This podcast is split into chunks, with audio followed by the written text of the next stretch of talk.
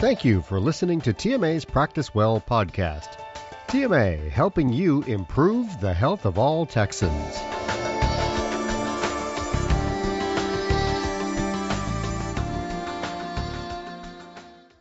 Did you know that you can claim CME credit for many of TMA Practice Well podcasts? Just go to www.texmed.org forward slash CMETOGO. Register for your podcast and follow the instructions to claim CME. The content of CME to Go podcasts do not relate to any product of a commercial interest.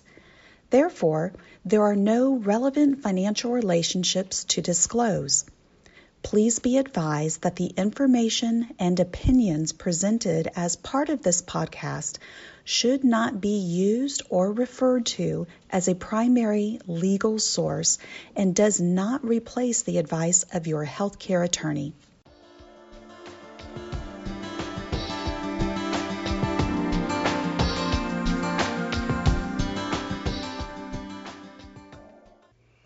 Hi, I'm Heather Bettridge, Associate Vice President of Practice Management Services at the Texas Medical Association.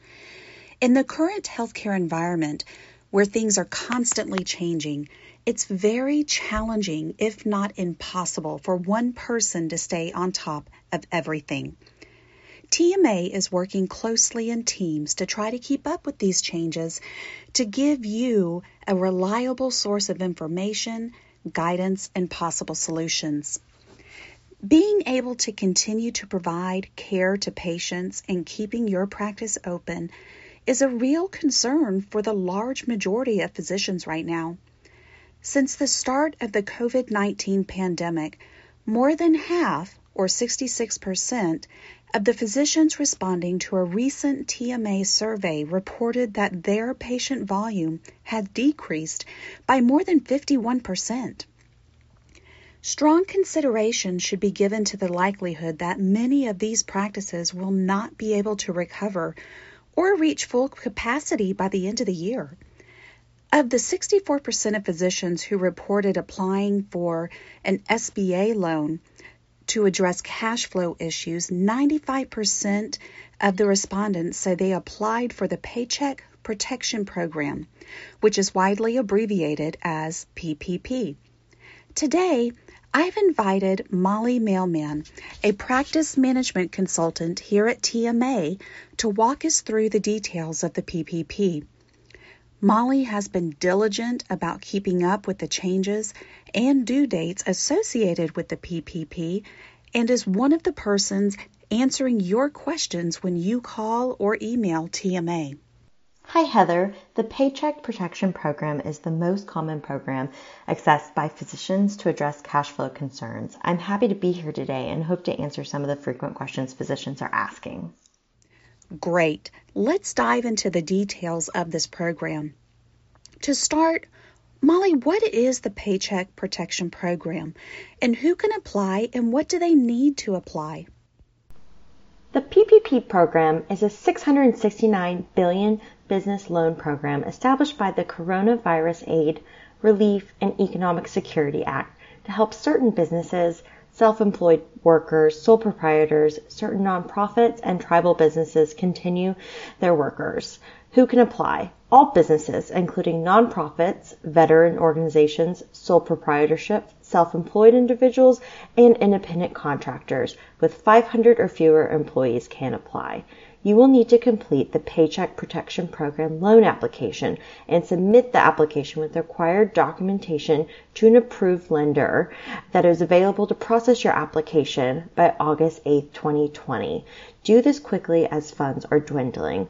Small businesses, including physician practices, have another five weeks to apply for a forgivable federal loan under the Paycheck Protection Program, thanks to the law passed July 4th extending the deadline. The deadline to apply for PPP loans had been June 30th. The new law extends that deadline to August 8th. What are the terms of this program? So, are there specifics around how large of a loan or what the interest rate is? Great question, Heather. What are the terms of the PPP program? You may only take out one loan under this program. The interest rate is fixed at 1%. Loans can be up to 24 weeks of your average monthly payroll costs from the last year plus an additional 25% of that amount. That amount is subject to a $10 million cap. You may also apply for more than one PPP loan. There's no risk in applying with more than one lender. According to our lending partners, the SBA systems will accept the first valid application that arrives and then automatically rejects the subsequent ones. So don't worry, just try to get that in as quick as possible. What all can I use the money for? How is it specifically calculated?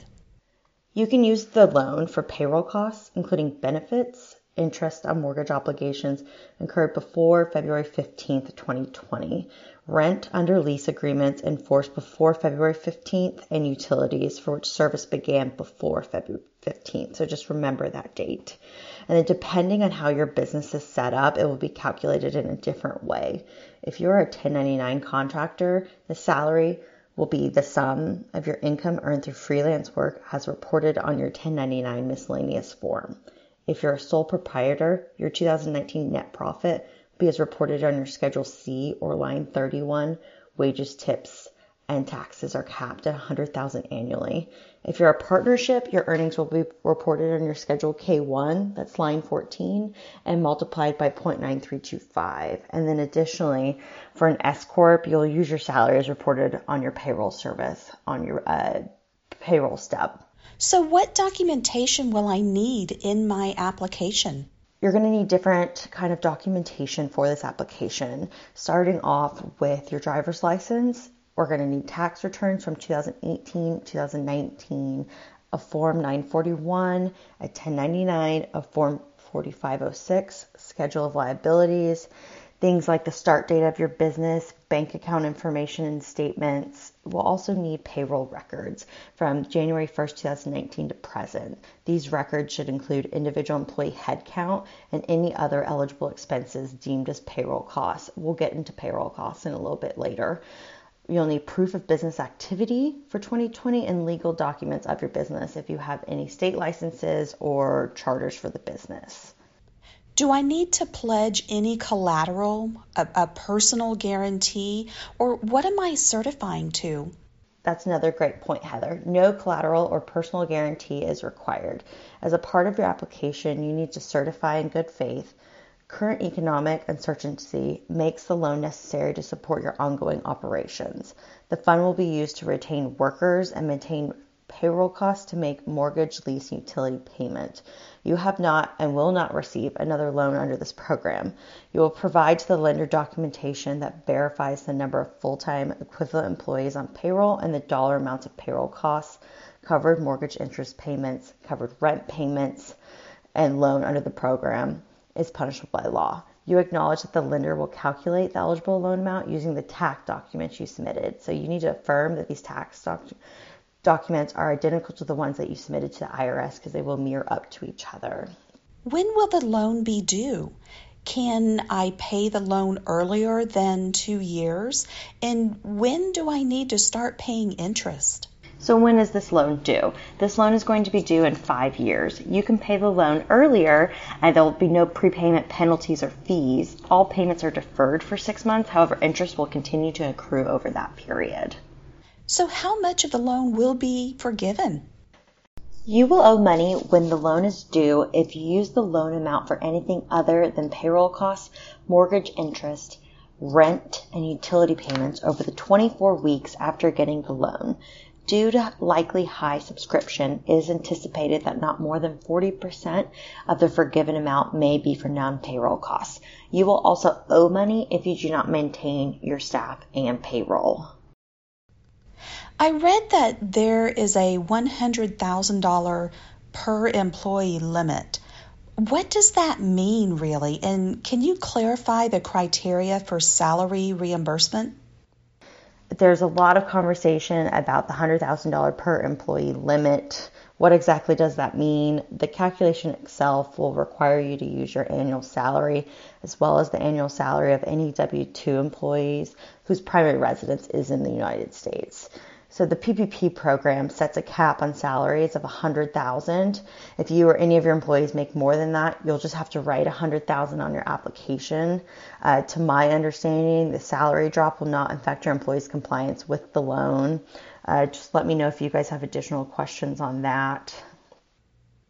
Can you explain what specifically uh, is included for payroll costs? There's a lot of talk around what can be payroll costs.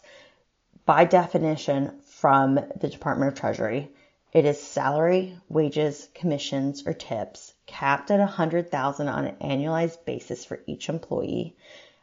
It also includes employee benefits such as costs for vacation, parental leave, family leave, medical, sick leave, allowance for separation or dismissal, payments required for the provision of the group healthcare benefits, such as insurance premiums, payment of any retirement benefit. Uh, keep in mind state and local taxes assessed on compensation. If you're a sole proprietor, that's wages, commissions, income, or net earnings. Um, and it, again, it is capped at 100,000. Additionally, we're receiving a lot of questions specifically from physicians regarding telemedicine costs, asking, is this a payroll cost? It is not a payroll cost and will not be reimbursed under the PPP program. So, should payments that an eligible borrower made to an independent contractor or, say, a, a sole proprietor, should those be included in calculations of the borrower's payroll costs? Any amounts that an eligible borrower has to be paid on an independent contractor or sole proprietor should be excluded from eligible business payroll costs. However, an independent contractor or sole proprietor will itself be eligible for a loan under the PPP if it satisfies the applicable requirements. What happens if one of my employees applies for unemployment for, say, a reduction number of hours and I have the PPP loan? I have seen nothing that penalizes the calculation of the PPP loan forgiveness of a medical practice for an employee that applies for unemployment benefits, regardless of whether employee qualifies for unemployment benefits or not. Any reduced salary from what was used for the calculation of the PPP does reduce the amount of loan forgiven, such as a reduction is corrected by June 30th.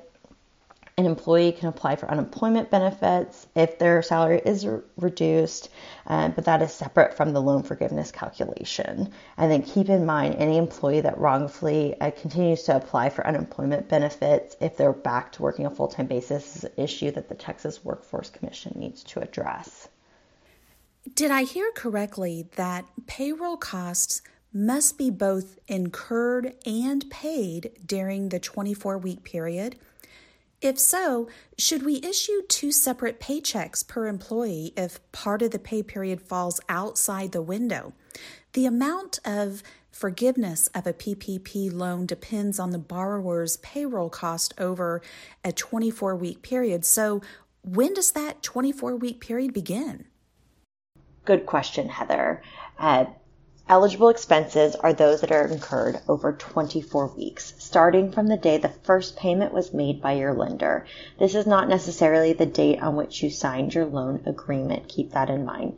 Depending on your payroll schedule, you may want to adjust the timing of your payroll date to accommodate as many payroll cycles as possible. For example, if your PPP loan gets deposited in your bank account on April 15th, you can use the funds only on expenses incurred during the 24 weeks following April 15th. So please time this accordingly. If I get that employee back to their normal hours before June, however, they do apply for unemployment for reduced hours, does that negate my forgiveness of the PPP loan? Your loan forgiveness will be reduced if you decrease your full time employee headcount. Your loan forgiveness will also be reduced if you decrease salaries and wages by more than 25% for any employee that's making less than 100,000 annualized in 2019. You have until June 30th of 2020 to restore your full-time employment and salary levels for any changes made between February 15th and April 26th. So, Molly, on June 5th, President Trump signed into law the PPP Flexibility Act. What are the details of that act and what are the main changes? Good point, Heather. So, what are the details of the new PPP Flexibility Act? Um, so, there's a lot of changes that came through. Under previous PPP loan guidance, borrowers had eight weeks from the time that they received the first loan installment, and now they have 24 weeks. They also have the option to keep the original eight week spending period if they already had their loan before the enactment of the act. Under the new timeline, full forgiveness is still possible, the original PPP loan guidelines mandated that 75% of any forgiven amount had to be spent on payroll costs.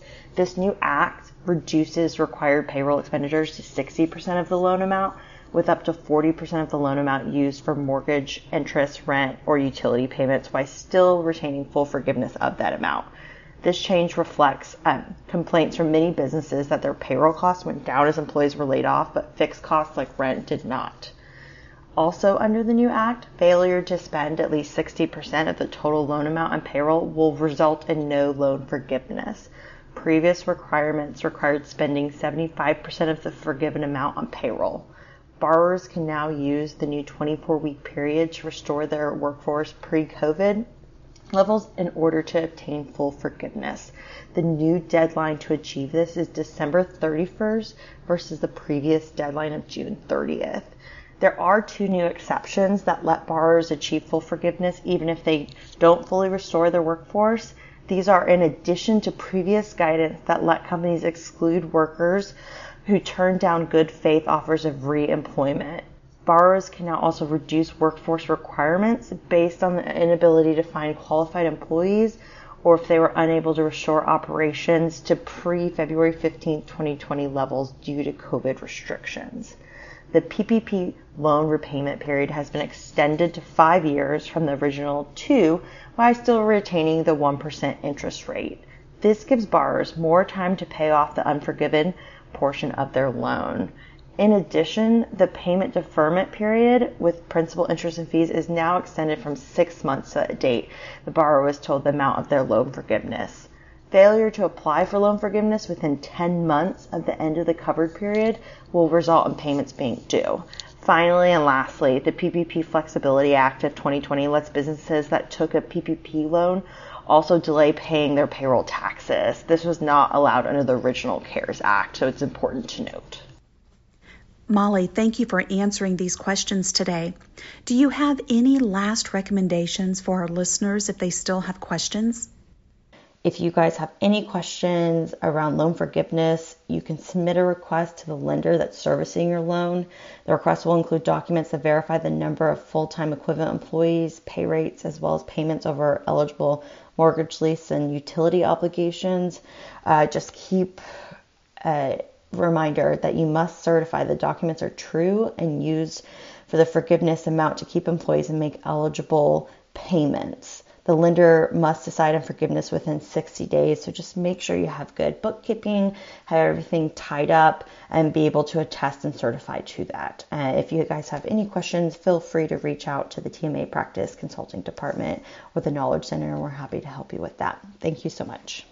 Yes, please do call or email TMA with any questions. Contact information is provided in the podcast description and bookmark www.texmed.org forward slash practice viability, where TMA's Practice Viability Toolkit can be found front and center. The toolkit correlates much of the information, resources, and links physicians need to make informed decisions about their practice's viability during this pandemic. We've organized the toolkit topically and have embedded hyperlinks throughout so that you can quickly find information. And we'll continually update as changes are identified. Molly, thank you so much for this informative update.